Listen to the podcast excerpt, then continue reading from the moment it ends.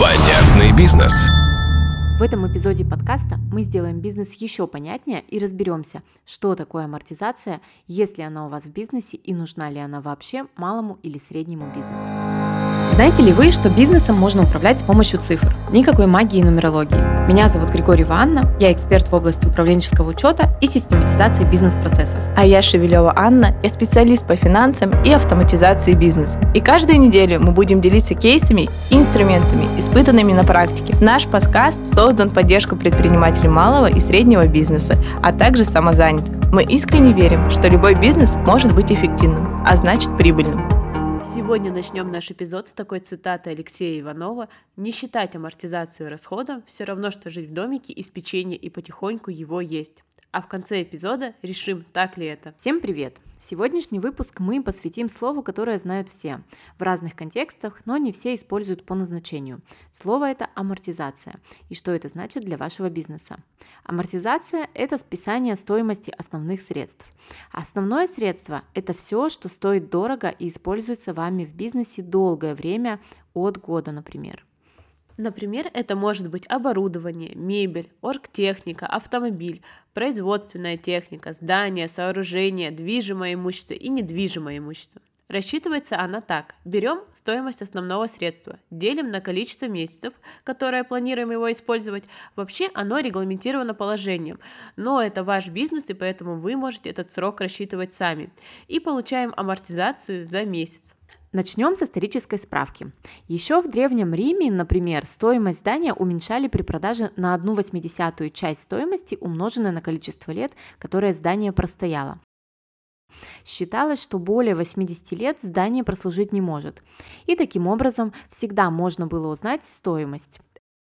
Это как сейчас с пробегом у машины. Интересно, а можно ли было как-то с помощью коррупции или хитрости сократить срок службы здания?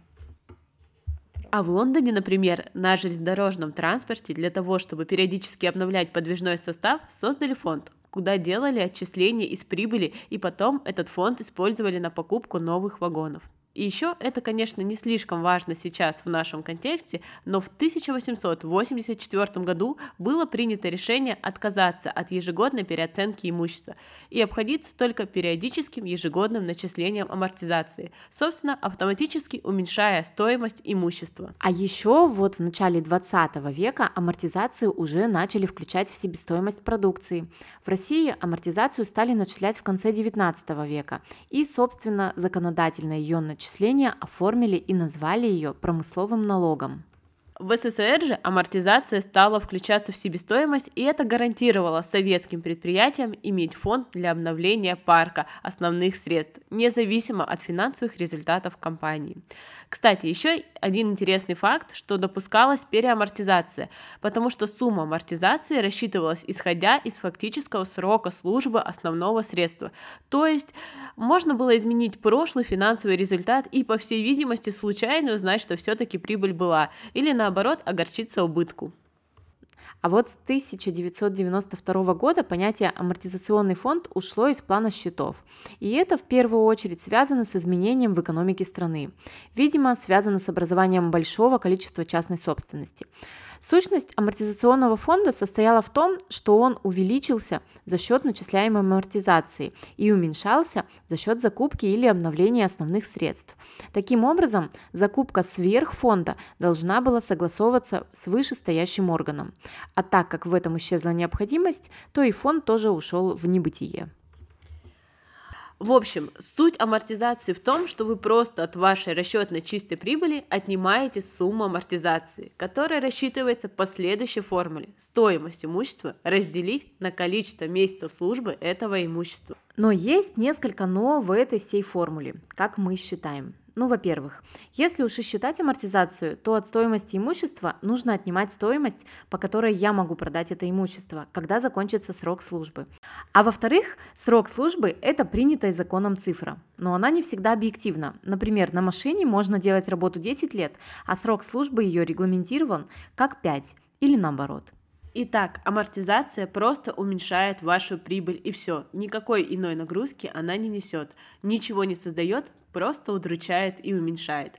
Но при этом нужно понимать, что амортизация напоминает вам, что за это оборудование, которое у вас есть, вы заплатили свои деньги. Например, вы купили педикюрное кресло за 30 тысяч рублей в салон для оказания услуги. В среднем срок службы такого кресла составляет 3 года. Мы распределяем равными частями на 36 месяцев. То есть в месяц сумма амортизации составит 833 рубля. Ваш мастер может за месяц проводить 100 процедур. В этом случае себестоимость одной процедуры увеличивается на 8,3 рубля.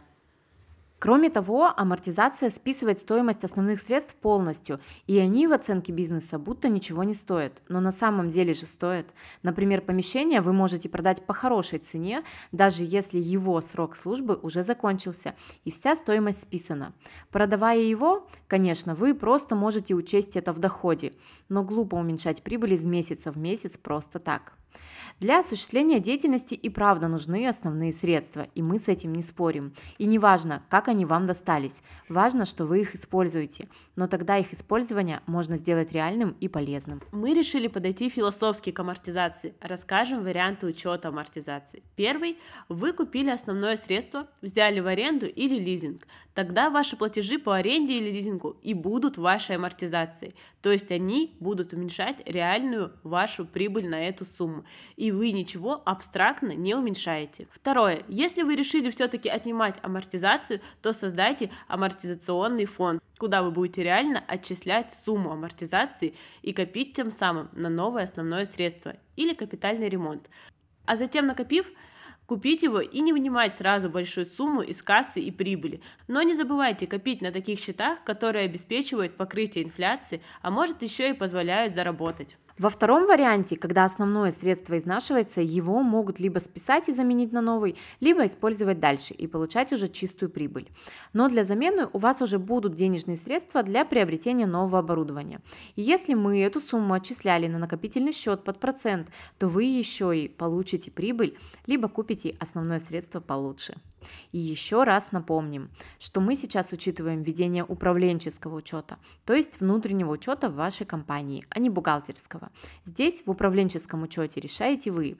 Главное, напишите регламент управленческого учета, чтобы вам не забывать о том, что вы решили в прошлом месяце.